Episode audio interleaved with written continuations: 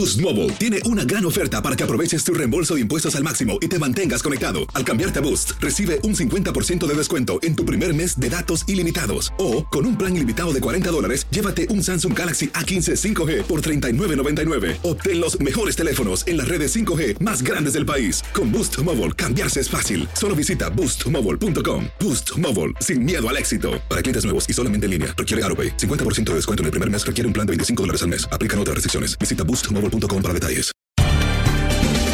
Bienvenidos al podcast de Buenos Días América, la revista radial más completa para los hispanos. Política, salud, economía, tendencia y deporte son algunos de nuestros temas. Bienvenidos.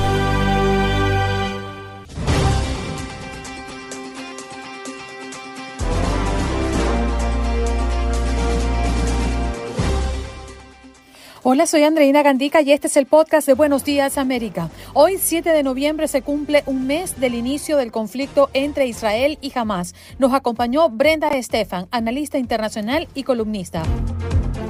Jaime Vázquez, abogado y exfiscal adjunto del condado de Dallas. Así fue la histórica jornada en que Donald Trump testificó en un juicio por fraude fiscal en Nueva York. ¿Qué esperar después de esto?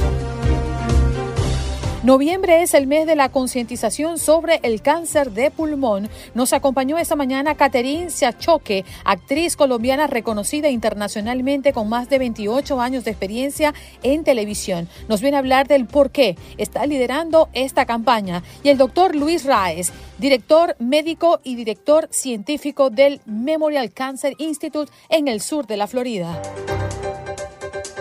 Y en nuestro segmento Unidos Somos Uno, Amalia Díaz Enríquez, doctora en terapia sistemática en terapia familiar y abogada penalista y escritora. Noviembre, mes de la concientización de los efectos del estrés. Y en los deportes, Lalo, para hablar de las Champions y lo que se nos viene a partir de hoy en una nueva faceta. Sí, los equipos pretenden consolidar sus pases a los octavos de final. ¿Qué pasó? Las noticias relevantes. Las historias destacadas. El resumen de lo más importante. Estos son los titulares.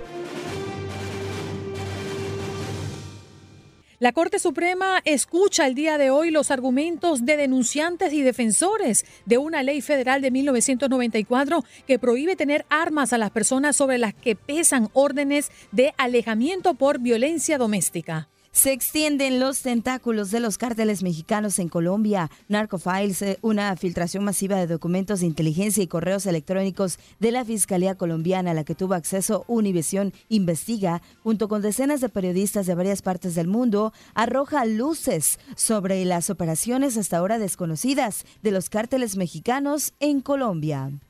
La ONU dice que los bombardeos de Israel están convirtiendo a Gaza en un cementerio de niños. El número de muertos en la asediada franja de Gaza ya supera los 10.000 y el de heridos los 25.400, de acuerdo con el Ministerio de Salud de Gaza, controlado por el brazo político de Hamas. Muro, cárcel y muestras de ADN. Así es el duro plan fronterizo que presentaron senadores republicanos. El nuevo proyecto de ley asoma tres días después de otro anunciado en la Cámara de Representantes la semana pasada y que es respaldado por el caucus hispano. Pero en ambos casos las probabilidades de que sean aprobados son mínimas porque el Congreso está dividido y ni demócratas ni republicanos tienen votos suficientes. Elecciones en Nueva York. Los concejales tienen el poder de decidir en qué se gastan los fondos de la ciudad con el fin de invertir en programas que beneficien a la comunidad. Hoy se eligen a los miembros del concilio. Combativo y mordaz, así fue el testimonio de Donald Trump en el juicio civil de Nueva York, que amenaza su imperio inmobiliario, acusado de haber infiltrado colosalmente el valor de sus activos inmobiliarios, como la Torre Trump en Nueva York para seducir a los bancos. El multimillonario negó cualquier fraude y arremetió contra la fiscal general de Nueva York y el juez. Le damos un vistazo a lo que es noticia en el sur de la Florida porque los residentes de ciudades del condado Miami-Dade como Hialeah, Miami, Miami Beach y Homestead votarán el día de hoy para elegir a sus representantes en algunas alcaldías. Niño de seis años es golpeado con un bat de béisbol por su vecino. Lleva casi dos meses en el hospital. El pequeño Jeremy Díaz ha pasado casi dos meses en un hospital de Texas después de que su vecino entró a su vivienda y lo atacó con un bat. La familia del niño asegura que desconoce las causas de la agresión. Al menor le espera una larga recuperación y una prótesis de cráneo, pero una infección ha trazado la cirugía. Y si nos vamos a Illinois, nos encontramos con concejal de Chicago, Ramírez Rosa, que presenta renuncia como líder del Pleno y presidente del Comité de Zonificación. La mañana del día de ayer, el concejal Carlos Ramírez Rosa, líder del Concilio Municipal y presidente del Comité de Zonificación, presentó su renuncia a ambos cargos tras denuncias por supuestas conductas inapropiadas. El drama de los menores no acompañados en su camino a la frontera. Aguanté hambre. La Oficina de Aduanas y Protección Fronteriza indica que más de 44 mil menores de edad no acompañados han entrado a Estados Unidos durante los últimos meses. En casas YMCA se les brinda atención a estos pequeños que han vivido un calvario al intentar cruzar la frontera y ahora están en proceso de asilo. Chelsea venció cuatro goles a uno al Tottenham.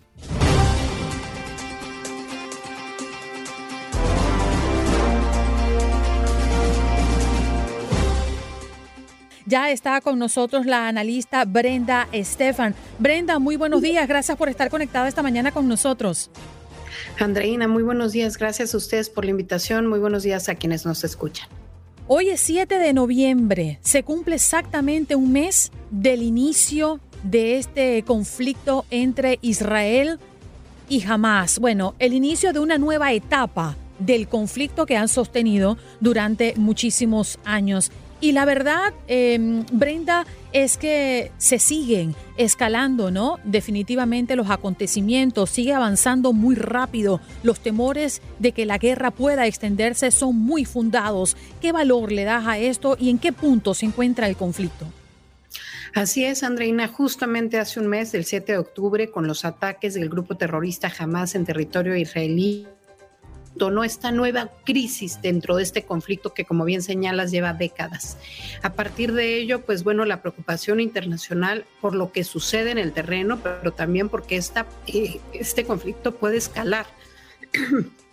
De entrada hemos visto a lo largo de estas cuatro semanas como el grupo terrorista Hezbollah, que está eh, basado en el Líbano, ha pues eh, incrementado sus ataques, que son regulares en una región que se conoce como las granjas de Sheba, eh, esta región que está en disputa entre Israel y el Líbano, pero que a lo largo de estos días pues ha tenido una tensión inusual, digamos, más alta de lo normal.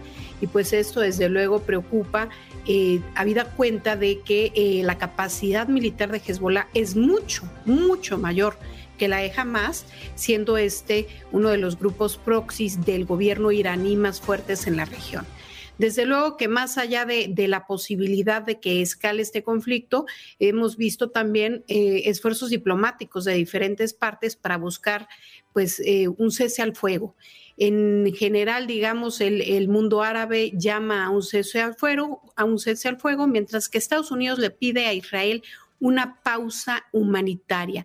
No es lo mismo, digamos, la pausa humanitaria, lo que buscaría Andreina es una pequeña, un interludio, digamos, en la guerra para poder apoyar a la población civil y mandar ayuda humanitaria para después pues dar otra vez rienda suelta al conflicto, mientras que un cese al fuego lo que busca es parar el conflicto para buscar negociaciones políticas o diplomáticas que den cauce a la actual crisis. Eh, parece que para el gobierno de eh, Benjamín Netanyahu, el primer ministro israelí, esa no es una opción. Él ha dicho que un cese al fuego sería eh, el equivalente pues a claudicar, digamos, eh, de cara a Hamas y la presión que él enfrenta es importante. Este fin de semana, el sábado, hubo manifestaciones en su país por parte de los familiares de los rehenes y pues amigos de ellos que salieron a las calles y particularmente hicieron una protesta en frente el Ministerio de Defensa para pedir que el gobierno israelí haga más de lo que ya está haciendo para lograr pues traer a casa estas 240 personas que permanecen como rehenes de Hamas, Andreina. Sí, señor. Y una de las grandes críticas que se han eh, escuchado en torno a este conflicto es cómo se ha recrudecido en los últimos días los ataques de Israel a Hamas. Y también está claro que estos ataques están provocando un terrible derramamiento de sangre. De hecho, la ONU ayer ha dicho que la línea de Gaza y su territorio se ha convertido en un cementerio de niños. Una frase muy dolorosa y muy dura. Pero la última cifra de muertes de palestinos proporcionada por el Ministerio de Salud de Gaza, pues ha dejado prácticamente al mundo paralizado. Muchos israelíes coinciden en este sentimiento de que las muertes de civiles palestinos son lamentables, pero son consecuencia de las acciones de Hamas. ¿Tú consideras, Brenda, que esto seguirá hasta el final y que Israel no descansará hasta hacerse propiedad de la, de la franja y definitivamente acabar con todos los que están allí, inocentes y culpables? Andreina, es una desgracia lo que está sucediendo. Lo señalas bien, a partir eh, del 7 de octubre y estos ataques terroristas viene la respuesta de Israel eh, a Hamas en la franja de Gaza, que ha traído una auténtica desgracia humanitaria. Son miles de vidas humanas de civiles que se han perdido a lo largo de estas semanas. Hablamos de 9.400 personas, de las cuales aproximadamente el 30% de ellos serían niños. Hay que recordar que la franja de Gaza es uno de los territorios más densamente poblados del mundo y por tanto cualquier ataque, eh, desde luego, llevará de por medio vidas de civiles. Además de que en, este, en esta población, pues el, promedio de edad son 18 años. Es, es una población muy joven, de ahí que la cifra de niños sea tan alta. También porque sabemos que el grupo terrorista jamás suele tomar como escudos humanos a, a los civiles y a los niños. En todo caso, está claro que Israel está queriendo pues ver como un daño colateral la vida de estos miles de civiles en su afán por terminar con este grupo terrorista. Lo cierto es que históricamente, Andreina, eh, lo sabemos bien, ningún ejército del mundo ha logrado acabar con un, con un grupo terrorista, porque lo que da origen a un grupo terrorista no es un grupo de personas sino una ideología. Es un monstruo de mil cabezas. De forma que es, aún si logran disminuir las capacidades militares de Hamas, eso no asegura de ninguna manera la seguridad de Israel y mucho menos la estabilidad en la región o el fin de los grupos terroristas. Eh, es, es, digamos, contradictorio que este sea el fin de la operación cuando en realidad pues es eh, imposible de lograrlo. Y tampoco está claro qué quiere Israel un día después de la guerra, es decir, qué va a hacer con la franja de Gaza. Cuando estuvo dentro de la franja de Gaza ocupándola el gobierno israelí, pues eh, fue muy compleja la ocupación al grado tal que decide el gobierno retirarse porque cada militar o cada policía que hubiera tenido en el terreno en Gaza se convertía en un objetivo para eh, pues los extremistas, digamos, eh, que quisieran atacar a Israel, de forma que eso no ha cambiado y yo veo muy difícil cuál es el escenario para después. Egipto no se quiere hacer cargo de la franja de Gaza, este, eh, Israel tampoco. Entonces, ¿qué viene? Hacia futuro con esta, pues con este enclave palestino. Y desde luego algo que no puede dejarse de decir, eh, Andreina, pues es que independientemente de que este, esta crisis se detonó desde luego por un ataque terrorista, hay un tema que lleva décadas, que es la creación del Estado palestino y que de alguna forma, pues el gobierno de Netanyahu ha querido meter con una escoba abajo de la cama para pues darle poca visibilidad. Pero esta es la única solución real, la creación de dos estados, un Estado palestino, el Estado israelí ya, ya existe, pero la creación de un Estado palestino es una tarea pendiente de la comunidad internacional y que es la única salida a esta, que es la madre de todas las batallas para pues no solamente el, mundo árabe y el mundo musulmán, sino para una buena parte de la población global que no va a descansar hasta que em, pues esto suceda. De forma que creo que este momento debería también abrir una oportunidad para el diálogo y la diplomacia y sin embargo nunca habíamos estado tan lejos del diálogo y de la diplomacia en esta región. Sí, señor. Y lo cierto es que ha sido un mes de constantes bombardeos, posiciones políticas divididas, protestas en todo el mundo y, la amenaza de una escalada del conflicto con una cifra de víctimas mortales que supera las 11.000, el 90% en la franja de Gaza. Brenda, me queda un solo minuto, al menos creo que 40 segundos escasos, pero ¿por qué se ha convertido este conflicto más importante y de más impacto mundial? Mm, comparándolo con la guerra de Ucrania y Rusia? Desde luego que no hay ningún tema en la agenda internacional que encienda tanto los ánimos como el de Israel y cualquiera de sus vecinos, o Israel, Palestina, o Israel e incluso el grupo terrorista Hamas. Esto lo hemos visto en los últimos días. Eh, en las redes sociales es muy notorio, pero también en las calles y en la vida política. Los políticos del mundo se han visto obligados a tomar una posición respecto al tema y eso pues moviliza sus bases electorales y las calles también se han visto plagadas de manifestaciones a favor de uno y otro bando, pero es desgraciadamente, lo delicado es que no es solamente un disenso, sino que esto ha alimentado la islamofobia y sobre todo el antisemitismo en el mundo. Hay que distinguir entre ser Israel, israelí, perdón, y ser musulmán, eh, entre ser israelí y ser eh, judío y que, eh, digamos, que este evento que sucede en Medio Oriente no sea un motivo para alimentar el odio en las calles y desde luego alimentar pues la intolerancia contra grupos eh, religiosos, étnicos eh, o sociales. Brenda, muchísimas gracias por estar con nosotros estos minutitos. Que tengas un bonito día a pesar de todo. Gracias a ti, estimada Andreina. Como siempre, un gusto estar con ustedes. Brenda Estefan, analista internacional y columnista. Ya regresamos.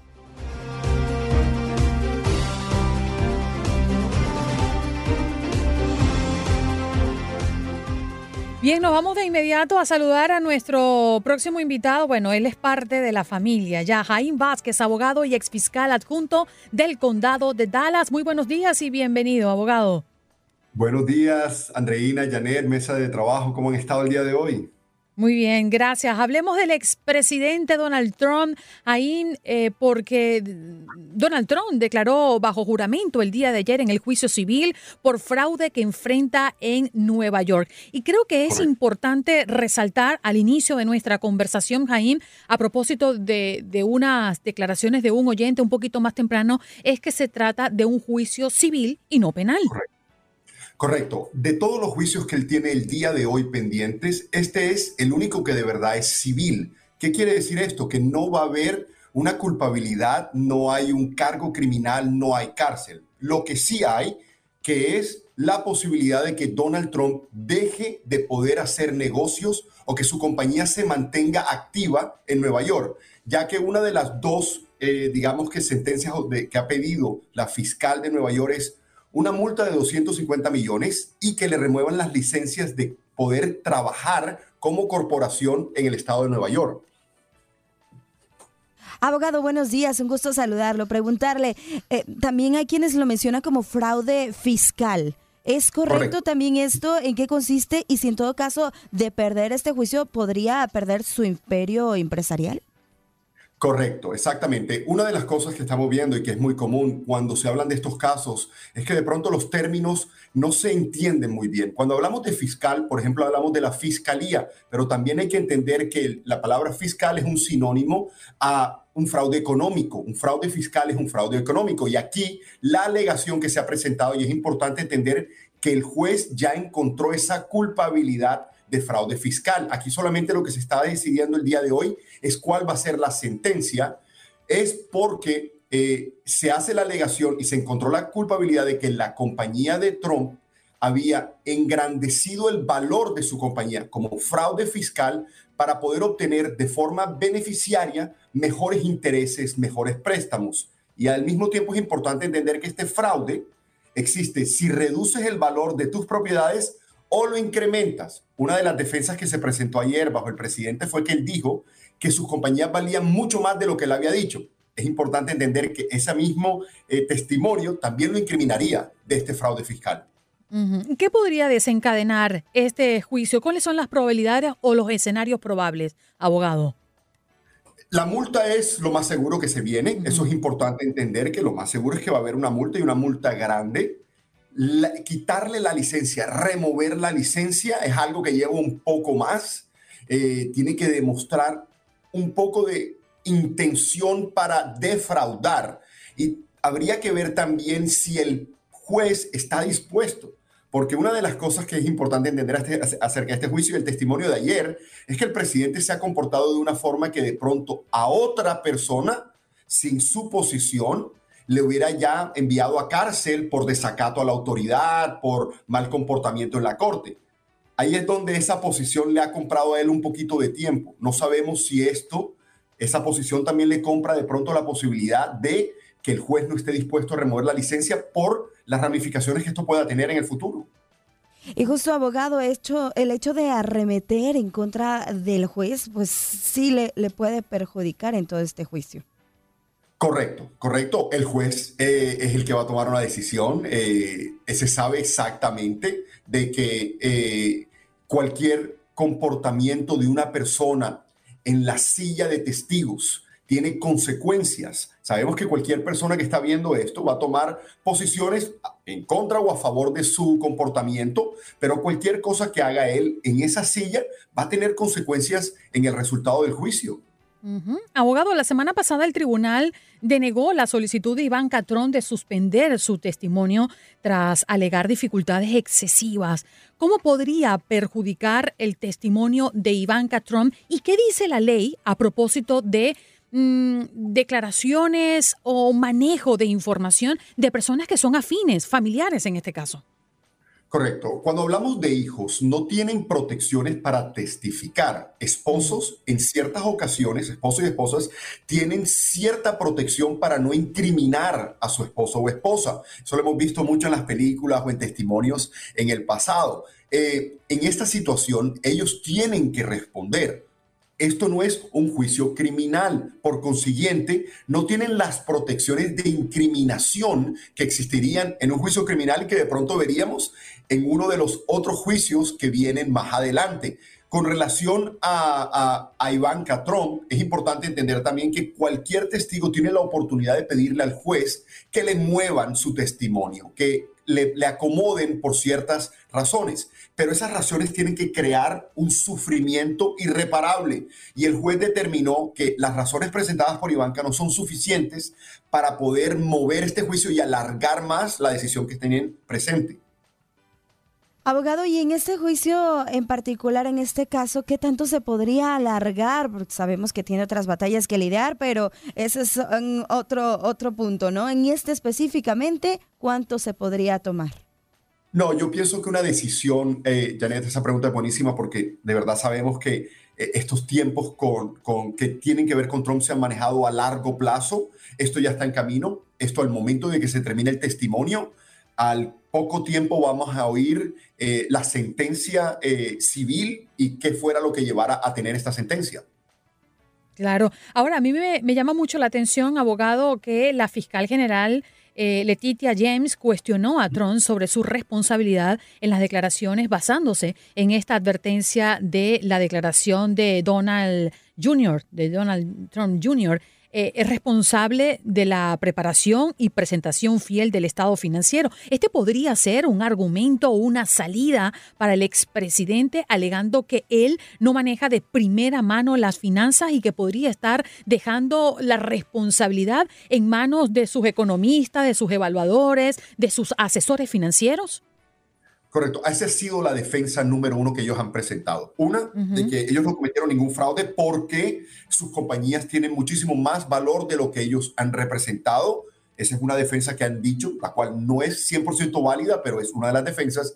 Y la otra es que estas personas que estaban en lugar para poder determinar estos valores, incluyendo personas que se han declarado culpables de acciones de fraude en el pasado, como Allen Weisenberg, son los encargados con los contadores que él tenía de hacer estas evaluaciones. Lo que sí sabemos es por otros testimonios de que Donald Trump sí estaba involucrado en estas conversaciones.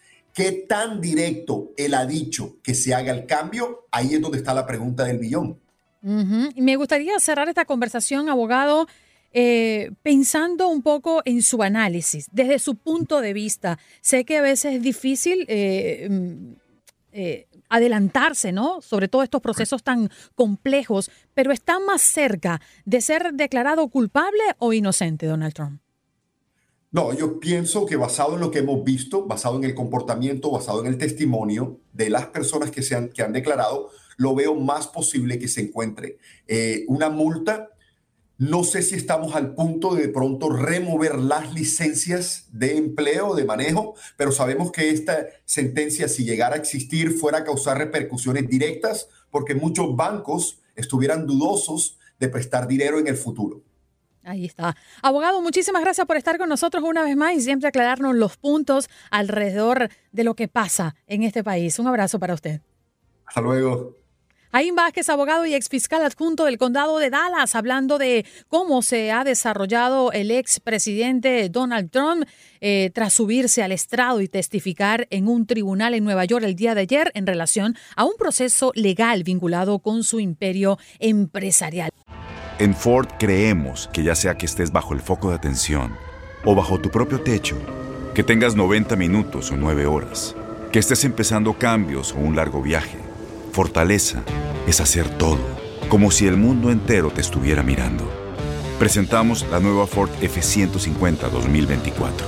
Fuerza así de inteligente solo puede ser F150. Construida con orgullo Ford. Fuerza Ford.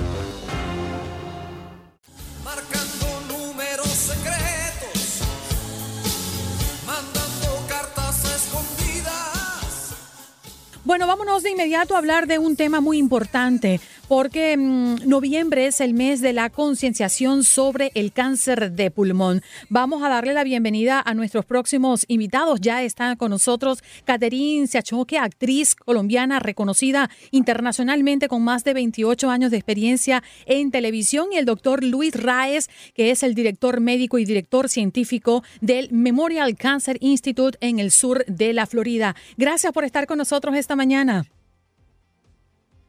Muchísimas gracias. Buenos días para todas las personas que nos están escuchando esta mañana. Doctor, bienvenido. Gracias por estar aquí. Es importante saber que mm, debemos tomar conciencia de lo que han causado muchísimas desgracias y muchas malas noticias alrededor de nosotros. Y quizás a usted no le ha tocado, gracias a Dios, pero sí tenemos que estar alerta. Y es por eso que hoy Caterine nos habla de su experiencia.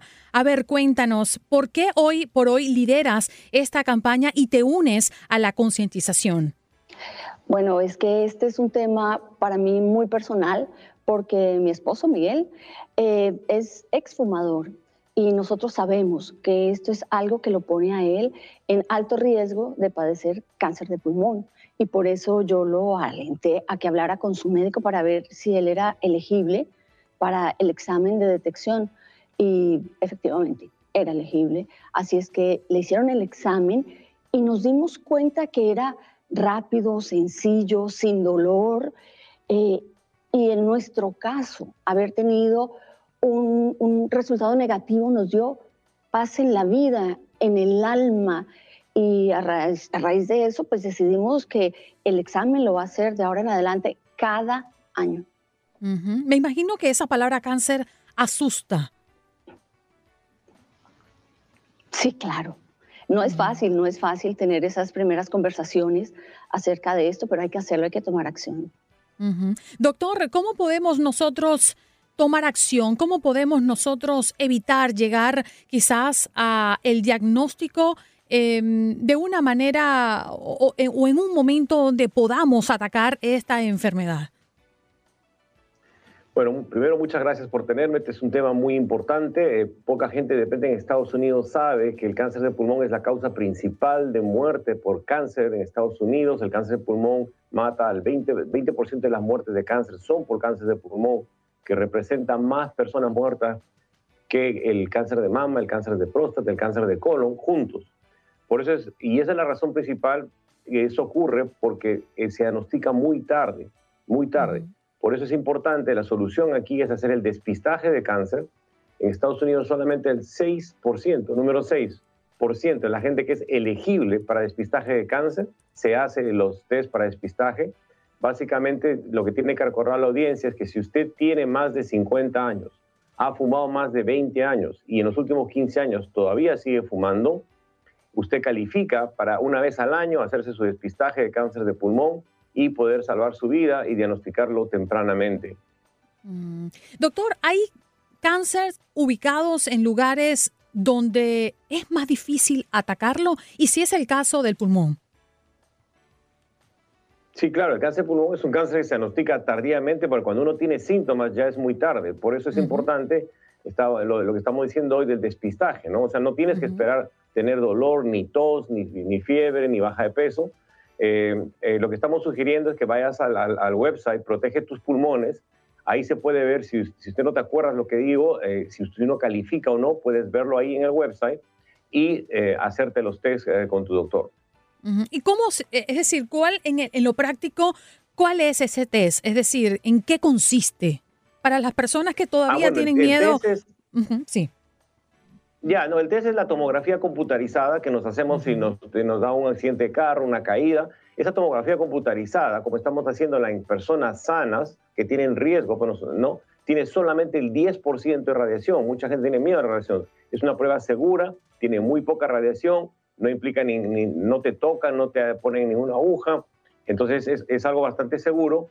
Está cubierto en Estados Unidos por el seguro, así que no habría razón para no hacérsela. Y la otra cosa importante es que hay que hacérsela una vez al año. Una, una vez en la vida no es suficiente. Usted puede ser que no tenga cáncer ahora, pero lo va a tener en los siguientes años. Esta prueba se hace una vez al año.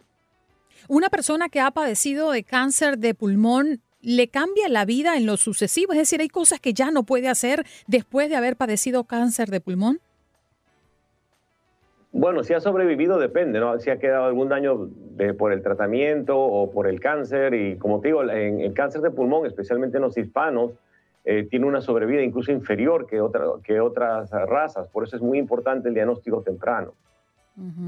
Sí, y hablamos de unas estadísticas duras, crueles. Es la principal causa de muerte por cáncer en Estados Unidos, lo que provoca casi uno de cada cinco muertes por esta enfermedad. Hoy por hoy, doctor, y yo creo que esto va para todas las personas que mm, han padecido de cáncer o que tienen quizás casos de cáncer en su familia y creen que podrían estar expuestos o más cerca de esta enfermedad. ¿Cómo podemos cuidarnos hoy por hoy sabiendo que ya se han hecho muchos estudios que podrían estar determinando que algo podría estar generándonos cáncer o acercarnos a esta terrible noticia?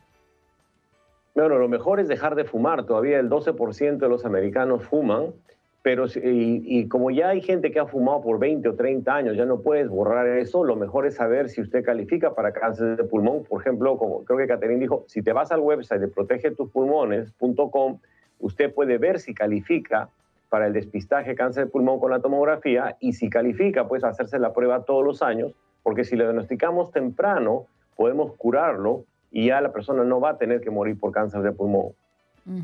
Catherine, me gustaría preguntarte eh, sobre el impacto que ha generado esta mm, campaña, porque creo que en medio de la mala noticia, la satisfacción que deja es que hay más personas padeciendo allá afuera y que tu voz podría ayudar a esas familias que hoy se sienten acorraladas por un diagnóstico como este. Eh, sí, claro, hay que crear conciencia y hay que informar. Por eso eh, nosotros nos aliamos con Merck para esta campaña, Protege tus pulmones, para crear conciencia y que la gente sepa y nosotros esperamos realmente que compartiendo cómo fue nuestra experiencia con, con el examen, el, otra gente se sienta inspirada y lo hagan. Y yo quisiera invitar a todo el mundo que piensa que puede estar en riesgo o que alguno de sus seres queridos pueden estar en riesgo de padecer cáncer eh, de pulmón, que vayan y visiten protegetuspulmones.com y vean si son elegibles. Ese es mi mejor consejo. Claro. Y Caterín, después de haber sido diagnosticado, ¿cuál crees tú que ha sido eh, la mayor fortaleza que le has podido dar a tu esposo y a tu familia en medio de los tratamientos y todo lo que implica, pues, continuar buscando ese punto de salvación?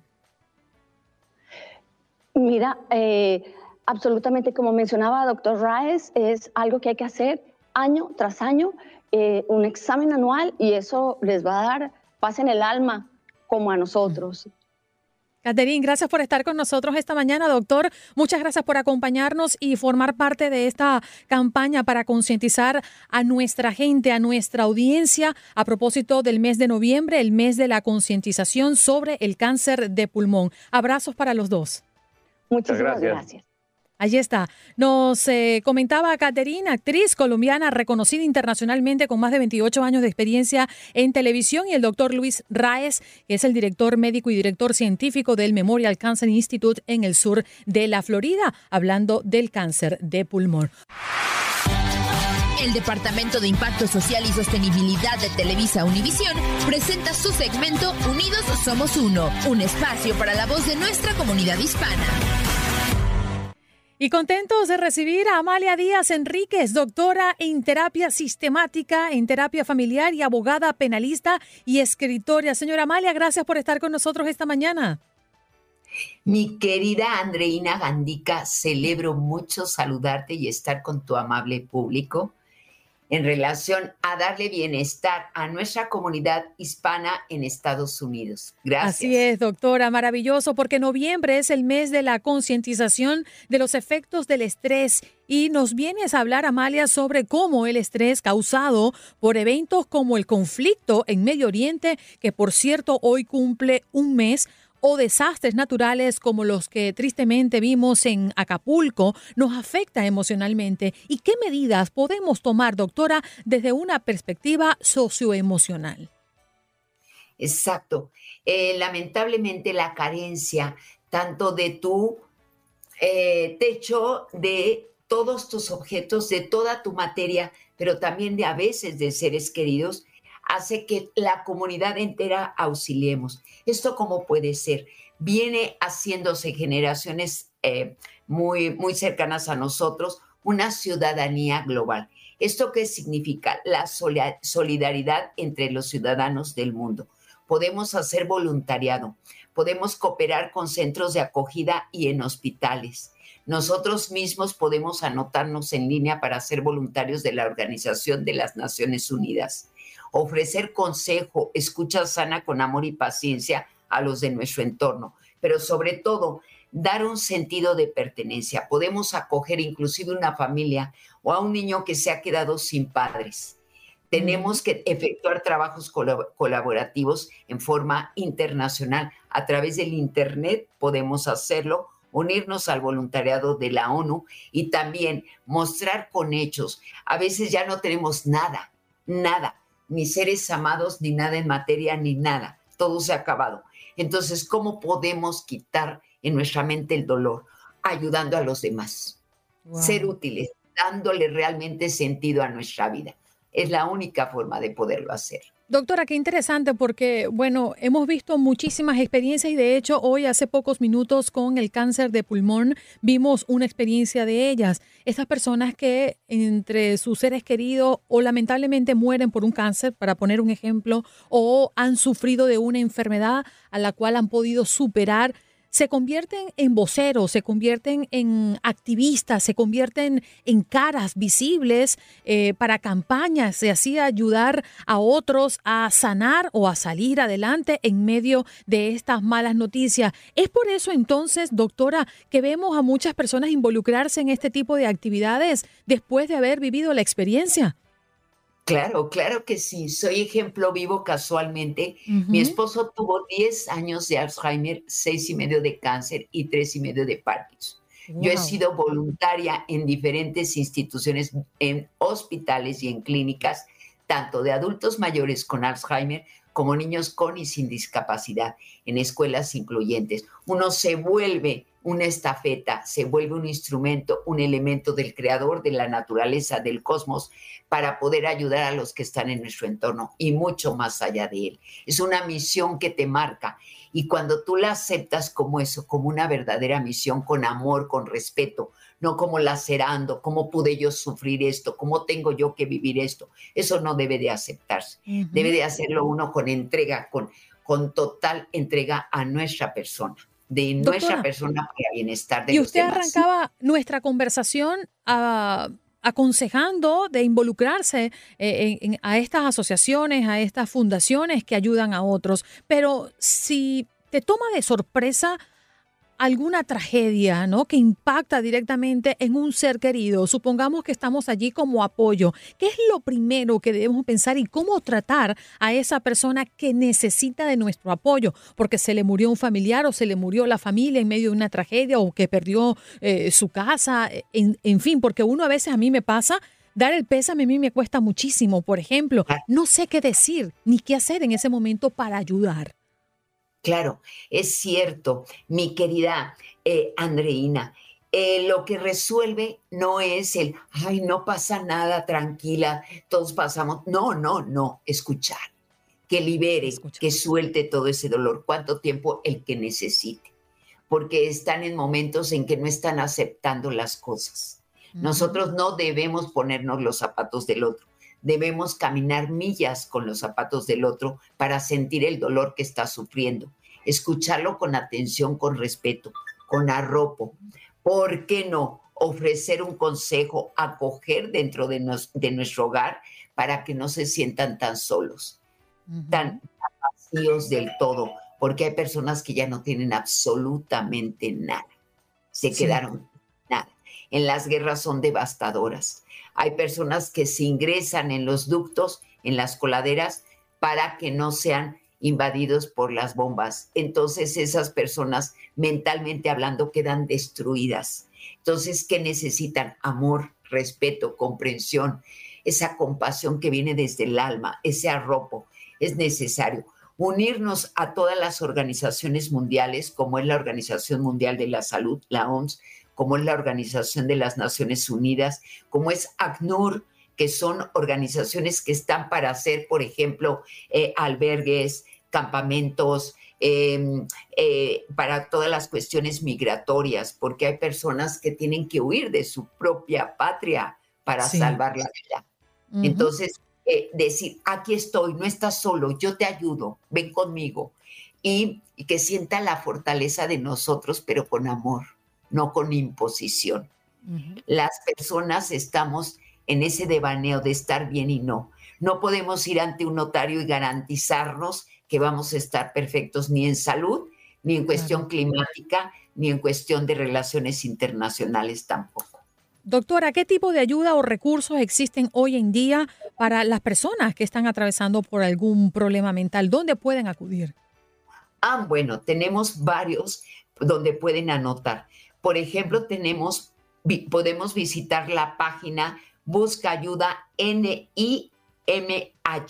Esto, eh, ahí resulta que todo lo que es en salud mental y física nos pueden auxiliar. También está la salud mental en la, para la comunidad latina en el NAMI, que es National, National Alliance on Mental, el NUTS. Esto significa que tenemos que llamar al 1-800-950-NAMI 6264. También podemos acudir a Pan American Health Organization, Salud Mental. Es una organización de salud mental y apoyo psicosocial en emergencias. Pero tengo uno muy importante en el que ustedes solamente con hablar porque es multilingüe, todas las lenguas del mundo. La ayuda es gratuita, 24 horas por 7 días. Es en el 1-800-985-5990. Esto significa que en todos los países del mundo tenemos ayuda. Ejemplo, hay un exabrupto en la familia que empieza con un ligero desgaste, pero se vuelve caótico llegan inclusive a agredirse hasta la muerte. Desde eso hasta una situación mundial, dependientes internacionales nos pueden ayudar. Repito, esto es multilingüe, esto es de 24 por 7, 24 horas por 7 días.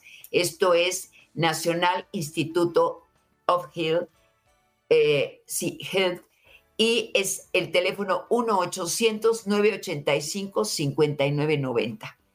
Todos estamos aquí, todos, no hay uno que tenga limitantes. Es más, las personas que tienen parálisis a veces auxilian más que los que estamos completos. Extraordinario, doctora.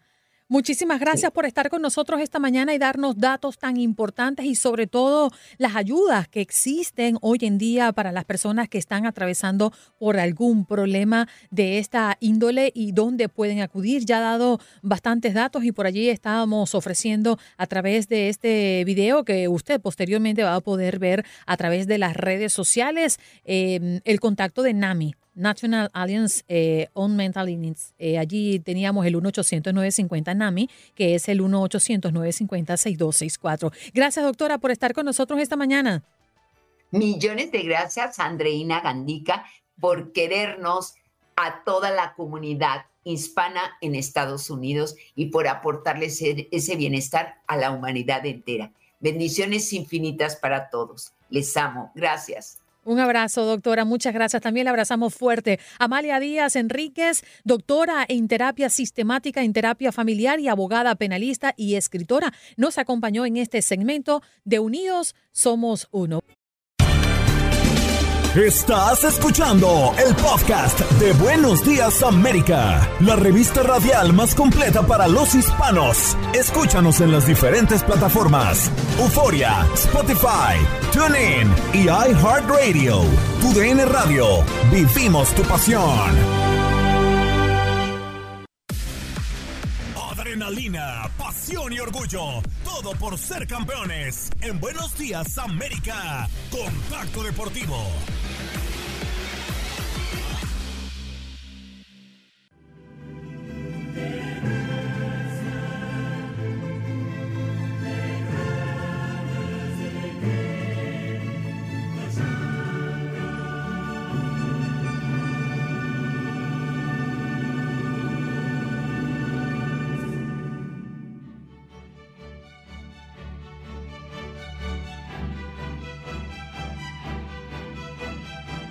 Muchas gracias, querida Andreina. Apasionadas y apasionados a la UEFA Champions League, sean todos bienvenidos a este estadio para platicar de estos partidos que se van a desarrollar en la jornada del día de hoy. Vamos a tener al Feyenoord contra la Lazio, un duelo en donde va a estar el mexicano Santiago Jiménez y donde el Feyenoord puede asegurar su boleto a la siguiente ronda. Escuchemos a Iván Provedel, que es el técnico del conjunto de la Lazio. El otro día se ganó de la manera que se ganó y se consiguieron tres puntos vitales. ¿Tú firmarías conseguir tres puntos vitales jugando como el otro día mañana? ¿Jugando igual? No, no. No, no es el objetivo. No es el objetivo. Luego se da como se da, es fútbol. Eh, sin estar bien el otro día eh, conseguimos tres puntos eh, que quizá no mereces, pero también el, el día del clásico, otros días creo que hemos merecido más por juego, por dominio y no lo has conseguido. Bueno, así es el fútbol de caprichoso, ¿no? Lo que hay que conseguir y nuestro, objetivo es dominar el partido en cuanto a juego, en cuanto a balón, a posesión, a presión alta, recuperar balones cuando no lo tengamos, eh, volver a ser ese equipo reconocible, como lo hemos sido el día del clásico, no hace tanto. No hace tanto, nos centramos en el día de la Real, sí, no estuvimos bien, pero es que en el clásico estuvimos bien. Pero ahí no nos podemos quedar en el resultado, hicimos muchas cosas bien. Pues entonces hay que ser más constantes y darle más continuidad a todo esto. El objetivo es jugar bien y ganar. Es eso.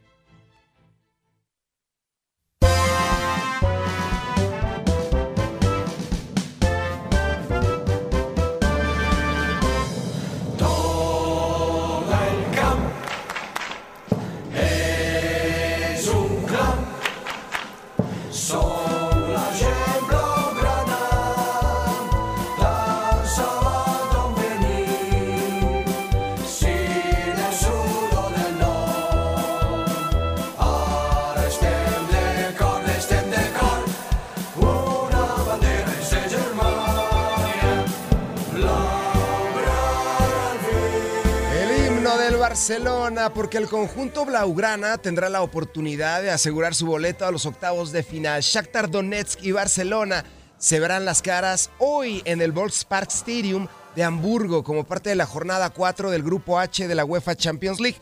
El conjunto ucraniano se juega la vida en este partido, pues una derrota en combinación con una victoria del Porto lo dejaría al borde de la eliminación. Así que Barça, con esta oportunidad única después de ganar en el último segundo, literal, en la última milésima, con una anotación frente a la Real Sociedad. El Barcelona ganó en la Liga EA Sports y ahora en la Champions League puede asegurar el primer lugar del grupo H, pero necesita una victoria allá en Ucrania dentro de la jornada 4. Así que todo listo para que empiece la Champions League. Las emociones regresan en el torneo de clubes más importante del planeta Tierra. Rápidamente vamos a repasar los partidos para el día de hoy. Shakhtar Donetsk contra Barcelona. Borussia Dortmund contra Newcastle United, AC Milan frente al Paris Saint-Germain, Porto contra el Antwerp, la Lazio contra el Feyenoord, Atlético de Madrid contra el Celtic, Svena Esvezda contra el Leipzig, Manchester City contra Young Boys. La jornada del día de hoy, mi querida Andreina, de la UEFA Champions League. Ay, promete, promete. Barcelona está, como bien lo comentabas, Lalo, hoy a la oportunidad de sellar su pase a los octavos de final y debe hacerlo, ¿eh? Debe de hacerlo. Tiene esa gran responsabilidad frente al Shakhtar de sellar su pase. Shakhtar se juega la vida. Si no gana, se va prácticamente. Si pierde, necesita una derrota del Porto. Pero es una victoria no segura porque el Barça a lo largo de estas jornadas no lo ha hecho muy bien allá en España. Girona es primer lugar, Real Madrid es segundo lugar, Barcelona se está jugando la tercera posición con el Atlético de Madrid. Esta es la oportunidad perfecta para que Barça avance a la siguiente ronda. Recordarás, Andreina, que en el torneo pasado de la Champions, el Barça se quedó a la orilla, me lo mandaron a la UEFA Europa League, en donde perdió contra el Frankfurt. Sí, y definitivamente creo que es importante. Quizás, Lalo, dime tú, ¿crees que es el partido eh, más llamativo de la jornada, al menos del día de hoy? Yo creo que sí, por ser el Barcelona, estoy seguro que sí. El Paris Saint Germain frente al Milan quizás tenga algo de reflectores, pero este juego, el Shakhtar contra el Barcelona, por ser el equipo catalán, por ser Xavi, por ser toda una camada de jugadores que prometen mucho, Xavi, eh, también está ahí Gaby, está Yamin, Yamal, jugadores clave en el conjunto Barcelona que van a marcar la diferencia en este partido. Bueno, y estabas hablando de Yamal, ¿no? Eh, y esta temporada para el Barcelona ha sido la de los jóvenes, y allí está él. Exacto, allí está él, un jovencito que promete mucho, que se convierte en la estrella del equipo. Ya muchos jugadores van de salida, llámese Lewandowski, y los jovencitos como Gaby, como Yamal, están levantando la mano, como Pedri, levantando la mano para llevar las riendas de uno de los cinco equipos, Andreina, no me dejarás mentir, más importantes del mundo. Definitivo, le toca, le toca al Barcelona hoy definir y no lo no dejarlo para mañana, como dice el dicho, no dejes para mañana lo que puedes Sí. hacer hoy, después de dos temporadas Lalos en las que no pudo superar la fase de grupos. Y en donde fue una decepción, donde fue una Total. decepción y se va a la Europa League, lo saca el United, lo saca el Frankfurt y ahora en la Champions promete mucho, promete mucho. Ya es campeón de liga, ya es campeón de España con Xavi, pero a Xavi sí le falta esa estrella de la Champions para ser top, para estar al nivel de Tuchel, de Guardiola, de Klopp. Necesita obtener una Champions League si lo quieren considerar un entrenador grande. Y vaya que reto, aquí tenemos la Champions porque somos la casa de la UEFA.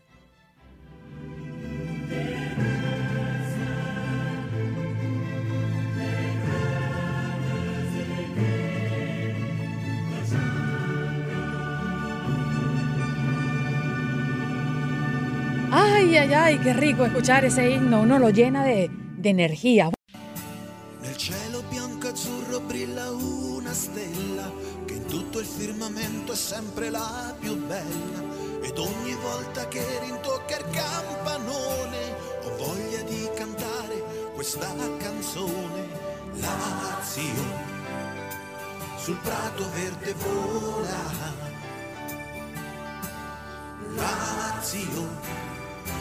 Sarai mai sola vola un'aquila nel cielo Vuela hasta el cielo, Lazio, vuela hasta el cielo. El himno de este conjunto histórico italiano. Feyenoord se va a meter por segundo año consecutivo al Estadio Olímpico de Roma, donde buscará asegurar su clasificación a los octavos de final de la UEFA Champions League. Encuentro en donde Santiago Jiménez buscará retomar el camino goleador. El cuadro neerlandés llega a Roma con una victoria ante el Walwich en la Eredivisie y con el antecedente de haber derrotado a los dirigidos por Mauricio Sarri por marcador de tres goles a uno en el Rotterdam Stadium en la tercera jornada de la Champions League. Ahora tiene la oportunidad de sellar su pasaporte a la siguiente ronda frente a este equipo de la Lazio. Ivan Provedel, que es el arquero de la Lazio, Ciao, tra le contromisure che state prendendo, c'è un modo particolare anche per provare a fermare Jiménez, visto che è stato un po'... Hola, entre las medidas que están tomando, ¿hay alguna forma en particular de detener a Jiménez y que no sea una pesadilla? Sappiamo cosa fare e cosa non fare. Estudiamos al rival, sabemos qué hacer y qué no hacer. También lo sabíamos en el partido de ida, pero no entramos al terreno de juego con ánimo. affrontare quel tipo di gara.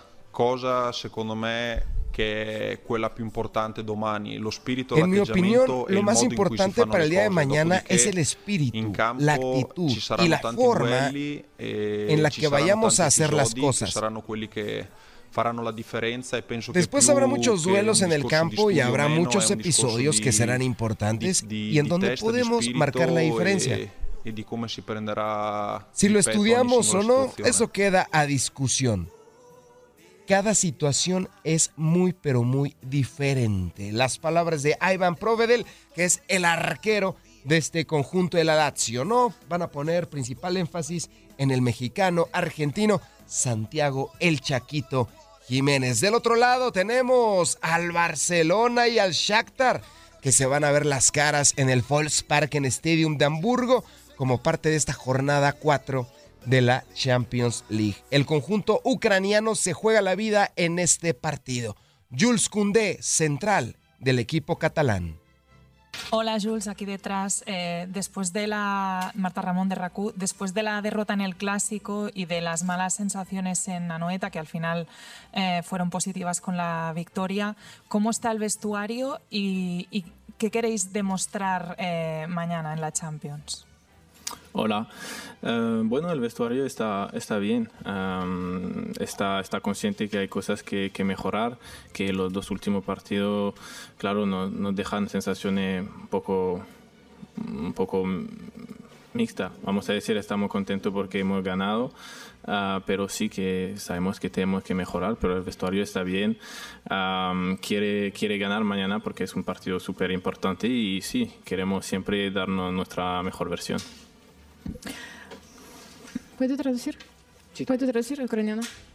Е, запитання було щодо завтрашнього матчу. Е, команда Барселона Tremendo las palabras de Jules Koundé. Este partido se va a desarrollar en el Volksparken Stadium de Hamburgo debido a que por obvias razones no se va a poder desarrollar allá en Donetsk, Ucrania. Andreina, ha sido un verdadero placer los deportes al momento con la UEFA Champions League porque tu DN es la casa del torneo de clubes más importante del mundo. Gracias por acompañarnos en nuestro podcast. Buenos días América. Y recuerda que también puedes seguirnos en nuestras redes sociales. Buenos días AM en Facebook y en Instagram. Arroba Buenos días América. AM. Nos escuchamos en la próxima. Boost Mobile tiene una gran oferta para que aproveches tu reembolso de impuestos al máximo y te mantengas conectado. Al cambiarte a Boost, recibe un 50% de descuento en tu primer mes de datos ilimitados. O, con un plan ilimitado de 40 dólares, llévate un Samsung Galaxy A15 5G por $39.99. Obtén los mejores teléfonos en las redes 5G más grandes del país. Con Boost Mobile, cambiarse es fácil. Solo visita boostmobile.com. Boost Mobile, sin miedo al éxito. Para clientes nuevos y solamente en línea, requiere AroPay. 50% de descuento en el primer mes requiere un plan de 25 dólares al mes. Aplican otras restricciones. Visita boostmobile.com para detalles.